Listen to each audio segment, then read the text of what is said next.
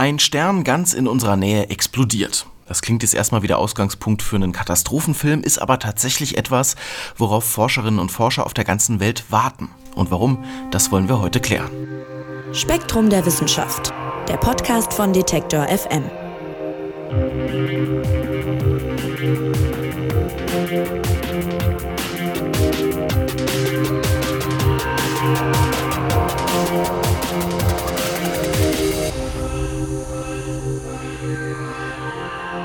Supernova, das ist der Fachausdruck dafür, wenn ein Stern explodiert. Das passiert bei der Weite des Weltalls relativ regelmäßig, nur zu sehen gab es das auf der Erde schon lange nicht mehr, zuletzt nämlich 1987. Und seitdem hat die Forschung ihre Teleskope scharf gestellt und wartet auf die nächste Sternenexplosion, denn von den Beobachtungen erhoffen sich Wissenschaftlerinnen und Wissenschaftler viele wichtige Erkenntnisse über das Universum und auch so ein bisschen über unser eigenes Sonnensystem. Im aktuellen Spektrum-Magazin geht es deshalb um Supernovae und Mike Zeitz, der wird es uns erklären und zwar auch, warum alle so gespannt darauf warten. Hallo Mike. Hallo Marc. Mike, eine Supernova gab es zuletzt, ich habe es gerade gesagt, 1987 zu sehen. Was ist denn damals passiert? Wie war das? Damals, äh, also 1987, da ist ein Stern in der großen Magellanischen Wolke explodiert. Also die große Magellanische Wolke, das ist eine Galaxie in der Umgebung der Milchstraße. Die können wir von Europa aus nicht sehen, sondern nur von der Südhalbkugel. So, und äh, 1987, da ist dann am 24. Februar war es genau, da ist dann plötzlich ein Punkt in dieser Nachbargalaxie extrem hell geworden. Das hat als erster ein Astronom entdeckt, der war eben gerade auf der Südhalbkugel bei einem Teleskop in Chile. Und das sah dann so aus, dass auf einmal ein Stern total hell sichtbar war den man normalerweise eben nicht mit bloßem Auge erkennen könnte. Also es war so, als wäre dann ein neuer Stern plötzlich am Nachthimmel erschienen. Und äh, daher kommt auch ursprünglich der Begriff Supernova. Nova ist ja das lateinische Wort für neu. Und ähm, bei einer Supernova, da leuchtet dann ein einzelner Stern, den man sonst nicht sieht, extrem intensiv. Und das sieht dann bei uns auf der Erde so aus, als wäre da auf einen Schlag ein neuer Stern am Firmament. So, und ähm, ja, das ist dann eben 1987 passiert, aber das passiert in so einer relativen Nähe, also jetzt in der Nachbargalaxie von der Milchstraße, nicht jeden Tag, sondern eher so alle paar Jahrhunderte. Und deswegen war das schon was echt Besonderes. Und 1987, da gab es ja auch zum ersten Mal moderne astronomische Geräte, um sowas genauer zu untersuchen. Also das war schon ein ganz besonderer Moment für die Astronomie. Was passiert denn eigentlich, wenn so ein Stern explodiert? Also was läuft da ab und, und was sind die Ursachen? Also grundsätzlich hängt es davon ab, wie groß und wie schwer dein Stern ist. Also wenn ich jetzt mal unsere Sonne nehme, die wäre zum Beispiel zu leicht für eine Supernova. Also die wird am Ende ihres Lebens nicht explodieren, sondern die wird, so in ein paar Milliarden Jahren ist das dann, nur ihre äußere Hülle aufblähen, dann wird sie zu einem roten Riesen und diese Hülle wird dann irgendwann abgestoßen und dann bleibt in der Mitte so ein kleiner weißer Zwerg übrig, so nennt man das dann. Also das wird zwar auch alles total imposant aussehen und äh, wir werden es wahrscheinlich auf der Erde nicht überleben, aber das ist keine Explosion und so eine Supernova, wo wirklich so ein Stern explodiert, das ist alles noch mal viel, viel, viel dramatischer. Und ähm, da gibt es eigentlich so zwei Mechanismen, zwei mögliche Ursachen, die man unterscheiden muss, also wie so ein Stern explodieren kann. Der eine Typ von Supernova, der entsteht, wenn du einen weißen Zwerg hast, also genau das, was von unserer Sonne übrig bleiben wird. Und dieser weiße Zwerg, der muss andererseits in seiner Umgebung einen Begleiter haben, also zum Beispiel einen zweiten Stern. Das kommt relativ häufig vor im Universum. Und wenn dieser weiße Zwerg dann mit seiner Schwerkraft Material von dem Begleiter zu sich zieht, also Gas, Plasma, dann wird er immer schwerer, immer dichter und das destabilisiert ihn. Also normalerweise ist so ein weißer Zwerg relativ stabil, aber wenn er dann Masse dazu bekommt, dann wird er instabil und der hat dann irgendwann in seinem Inneren nicht mehr genug Gegendruck und die ganze Masse dieses weißen Zwergs kollabiert dann auf einen Schlag und dann entstehen im Kern wirklich völlig unvorstellbare Energiemengen. Das wird irrsinnig heiß und da verschmelzen dann Elemente miteinander, Kohlenstoff zum Beispiel, wo es vorher für die Fusion nicht genug Energie gab. Und da hast du dann quasi eine, eine riesengroße thermonukleare Bombe, wenn du so willst. so, und das also eine, eine, wirklich gigantische, sternengroße Atombombe. Äh, und das ist, das ist der eine Mechanismus, da kann man sich schon vorstellen, das äh, geht ziemlich heftig ab. Und der andere Mechanismus, der ist, der ist sogar noch ein bisschen extremer. Ähm, der nennt sich Kernkollaps Supernova. Da brauchst du nicht einen weißen Zwerg und einen Begleitstern, sondern da reicht ein einzelner Stern. Und dieser einzelne Stern, der muss extrem massereich sein. Also sagen wir mal so alles oberhalb von acht mal die Sonnenmasse. Und das ist dann so viel Masse, dass am Ende des Lebens von diesem Riesenstern wird der Kern dann einfach immer dichter ähm, weil im Innern gibt es dann eben keine Fusion mehr und es wird einfach immer mehr zusammengepresst durch die Gravitation, weil da kein Druck mehr dem entgegenstehen kann. Und das wird so dicht, dass äh, Protonen und Elektronen aus den Atomen, die werden dann ineinander gequetscht und zu Neutronen verwandelt. Also der ganze Kern des Sterns hat dann quasi die Dichte eines Atomkerns. Also es ist ein unglaublich kompaktes Objekt. Und du hast ja aber immer noch die äußeren Schichten von dem Stern. Und äh, also so, so die, die helle Hülle, das Plasma. Und das stürzt dann über tausende, zigtausende Kilometer völlig ohne Widerstand nach innen. Also diese, diese Unmengen an Gas, die werden immer schneller und schneller. Und dann stoßen sie auf dieses extrem harte Zentrum, was ja so dicht ist wie ein Atomkern.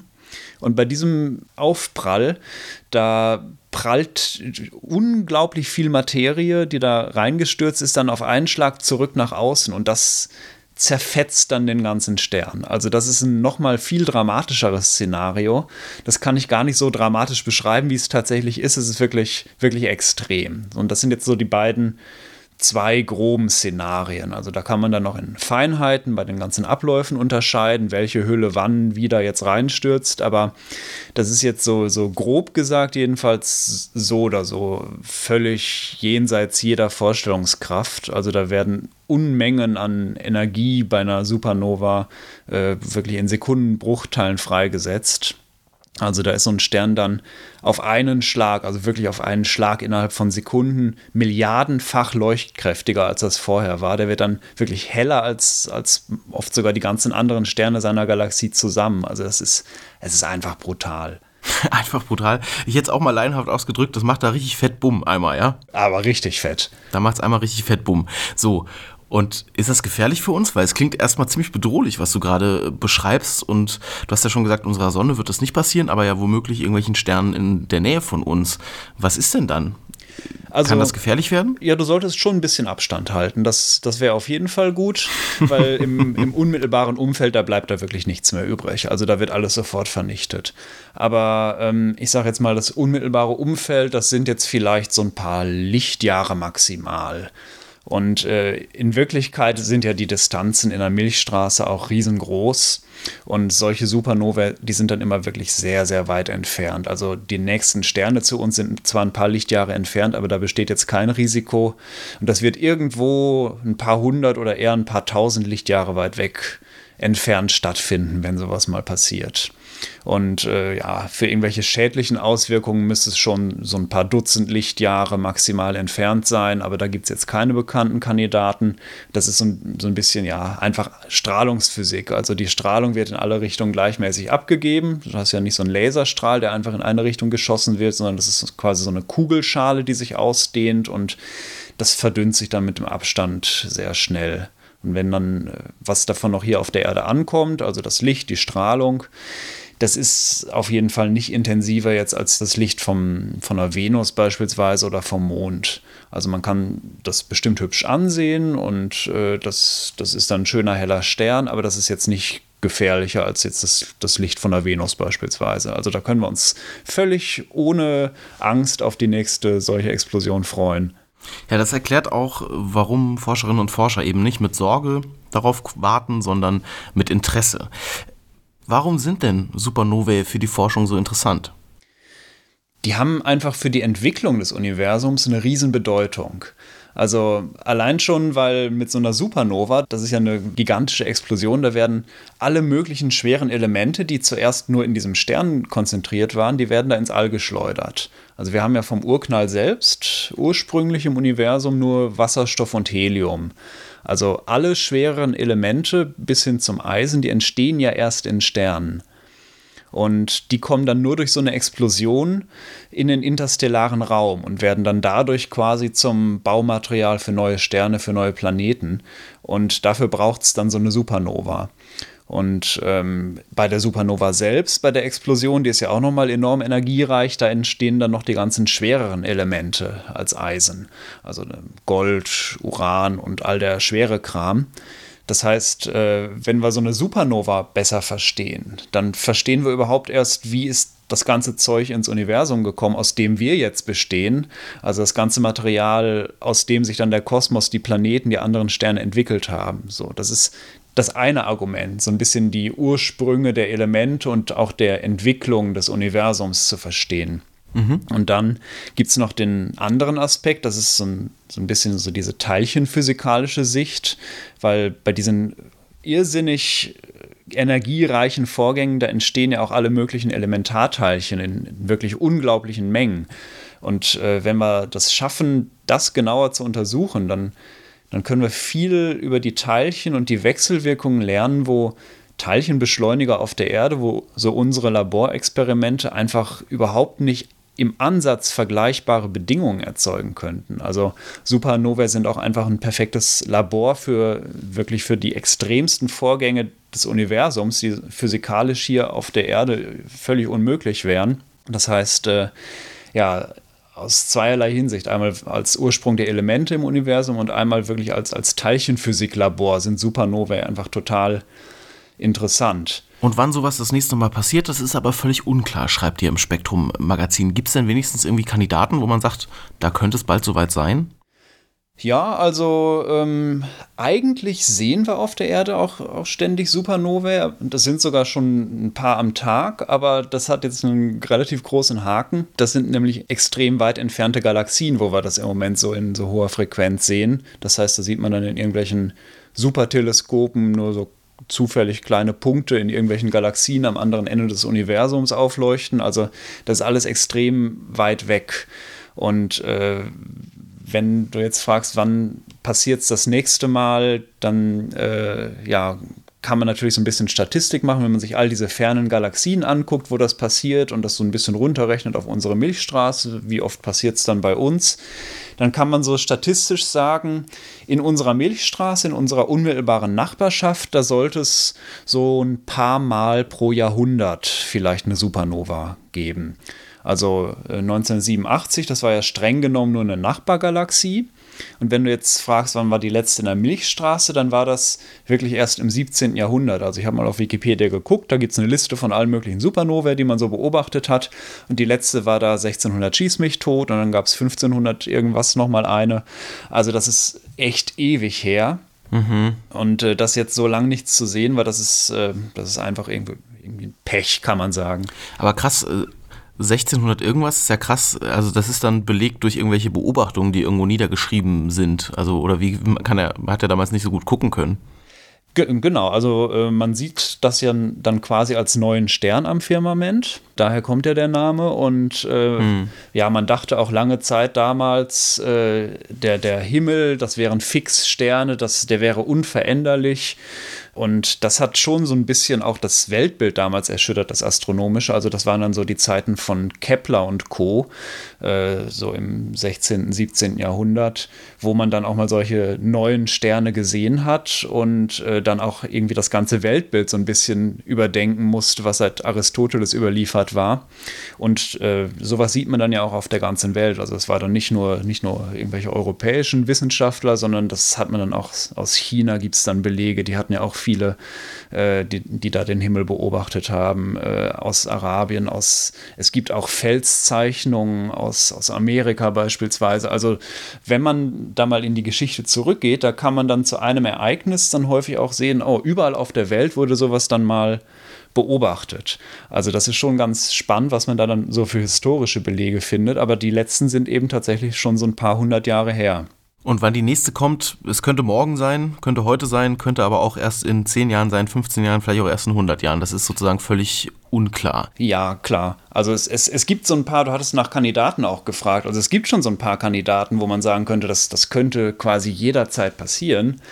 Aber dieses jederzeit, das kann dann wirklich morgen sein oder es kann auch erst in 100.000 Jahren sein. Also es gab vor ein paar Jahren, da gab es mal bei äh, Betelgeuse, nennt sich der Stern. Das ist so ein, so ein Riesenstern, der ist so ein paar hundert Lichtjahre entfernt. Den kann man ähm, am Nachthimmel in der Schulter des Orion sehen. Also wenn du dir mal so eine App runterlädst und in den Himmel guckst, wo du Sternbilder dran sehen kannst, ähm, da kannst du mal drauf achten, das ist so ein rötlicher Stern in der Schulter. Und das ist einer der hellsten Sterne am Nachthimmel und der ist auch echt ein Riesenstern. Also der ist, ich weiß gar nicht wie viel mal millionenfach größer als die Sonne, aber es ist wirklich ein Gigant und der könnte jederzeit hochgehen. Mhm. Aber jederzeit kann dann auch heißen, hm, vielleicht auch erst in 100.000 Jahren. Also es, es kann wirklich ständig passieren. Es gibt auch einige Kandidaten. Es gibt dann auch noch äh, Eta Carinae heißt er beispielsweise. Der ist so ein paar tausend Lichtjahre entfernt. Das sind so mehrere massereiche Sterne. Auch der könnte jederzeit hochgehen, aber auch da wissen wir es halt nicht. Mal gesetzt den Fall, das passiert jetzt, ja. Was machen denn dann Forscherinnen und Forscher? Also, was kann man da messen? Was kann man überhaupt sehen? Was passiert da und wie lange, wie lange dauert das überhaupt? Also, hat man dann länger Zeit, das zu beobachten oder muss das zack, zack gehen? Nimm uns mal mit äh, an den Tag X. Gern. Also, es muss einerseits natürlich schnell gehen, weil man möglichst viel davon mitbekommen will.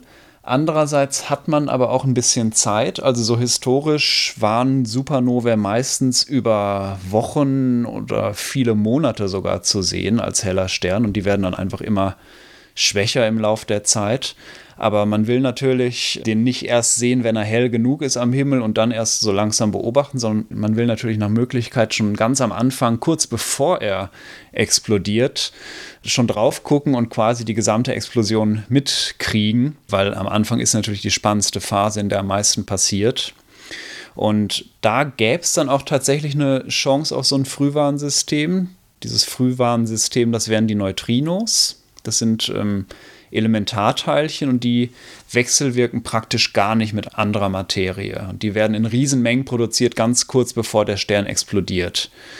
Und ähm, die schießen da direkt raus und die, die klassischen Lichtteilchen, die Photonen, die brauchen erstmal so eine gewisse Zeit, bis sie sich da rausgearbeitet haben. So, und dann sagen wir mal, man wird jetzt äh, sehr viele Neutrinos in irgendeiner Ecke des Himmels messen. Und da könnte sagen, so grob von da kommen die.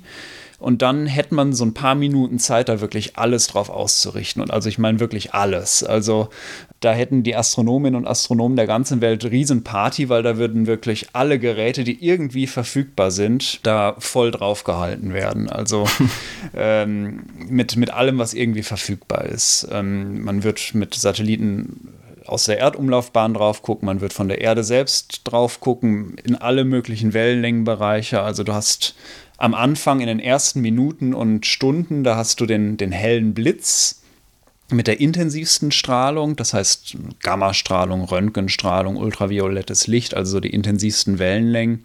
Da gibt es natürlich auch entsprechende Teleskope überall auf der Welt und im, im Erdorbit. Aber man wird auf jeden Fall auch bei eigentlich allen anderen Wellenlängen auch schon mal gleichzeitig gucken wollen. Also wie hell ist der Stern zu welchem Zeitpunkt messen, die Lichtkurve nennt man das dann. Ähm, da kann man dann enorm viel rauslesen, ja, welche Mechanismen setzen bei der Supernova, wie viel Energie frei, wie verteilt sich das in der Umgebung. Also äh, man kann da enorm viel beobachten und man wird da auch enorm viel beobachten. Also äh, ich, ich kann dir ziemlich sicher sagen, bei so einer Supernova in der Milchstraße, da wird da mindestens über Wochen so ziemlich alles hingucken, was irgendwie Augen, Linsen oder Spiegel hat. Also da wäre die gesamte Menschheit wirklich aufmerksam. Ja, und spannend bei der ganzen Sache ist, äh, das schreibt ihr schön auf, dass viele Hoffnungen auch auf Hobby-Astronomen und Astronominnen liegen. Das wundert mich so ein bisschen, weil du ja, wie gerade schön beschrieben, eigentlich sagst, das ganze Arsenal der ganzen professionellen Astronomie wird eigentlich auf diese Supernova dann gerichtet sein. Wofür brauchst du denn dann noch die Leute, die irgendwie auf ihrem Balkon stehen und sich das, das angucken? Welche Rolle können die spielen? Hm, ja, also wenn du sagst, die stehen auf dem Balkon und gucken sich das an, klingt das vielleicht ein bisschen laienhaft, aber hinter dem Begriff Hobbyastronomie, da verbirgt sich ja eigentlich noch viel mehr. Also das sind sicher einige hunderttausende Menschen auf der ganzen Welt und die machen das teilweise eben nicht nur nicht nur mal eben auf dem Balkon so rausgucken, was ist denn da oben, sondern die machen das auf einem echt atemberaubend hohen Niveau. Also da haben viele ihre eigenen Sternwarten in den Garten gebaut. Die haben Equipment für zigtausende Euro. Die fahren da nachts raus auf irgendwelche Berge, um sich was anzugucken äh, mit ihrem Auto. Und also die sind auch extrem gut vernetzt und organisiert. Mhm. Also ähm, es gibt ja Warnnetzwerke internationale die basieren übrigens auch auf diesen Neutrinos, die ich erwähnt habe. Also da sind dann so Neutrino-Detektoren von der ganzen Welt zusammengeschaltet und geben so Warnsignale ab und die kannst du quasi per E-Mail abonnieren, wie so ein Newsletter. Und wenn so ein, so ein Hobbyastronom oder eine Hobbyastronomin, die da engagiert ist, nachts so eine Benachrichtigung kriegt von diesem Warnnetzwerk, dann äh, kannst du sicher sein, die springen sofort aus dem Bett, die stehen nach ein paar Minuten im Schlafanzug mit ihren Kameras und mit ihren Teleskopen auf irgendeiner Wiese und machen ihre Bilder. Also die Hobbyastronomie, die ist eigentlich schon enorm mächtig bei der Beobachtung. Und ähm, es kann sogar von Vorteil sein, dass du eben gerade kein High-End-Teleskop hast, so gerade in den Anfangsphasen, weil ähm, eine Supernova, die ist so extrem hell, da sind bei normalen Teleskopen die Detektoren gar nicht mehr drauf ausgelegt. Also so ein normales Superteleskop auf irgendeinem Berg in Chile, das guckt ja eigentlich auf die ganz besonders leuchtschwachen Objekte. Also irgendwie eine, eine, Galaxie, die ewig weit weg ist, die du eh mit bloßem Auge nicht sehen würdest, wo du ewig belichten musst, um was zu erkennen. Aber so eine Supernova, die, die überstrahlt ja einfach mal alles. Und das heißt, bei so einem professionellen Teleskop ist auch das Risiko relativ groß, dass so ein Bild einfach gnadenlos überbelichtet ist. Also klar, du erkennst schon irgendwas und da kannst du dann auch äh, wahrscheinlich relativ schnell improvisieren und so ein bisschen Spiegelfläche abdecken beispielsweise, dass da weniger Licht reinkommt und da kannst du wahrscheinlich auch viel rumtricksen. Aber auf so einem Profiteleskop siehst du im Zweifelsfall erstmal nur weiß, weil alles ja. überbelichtet ist.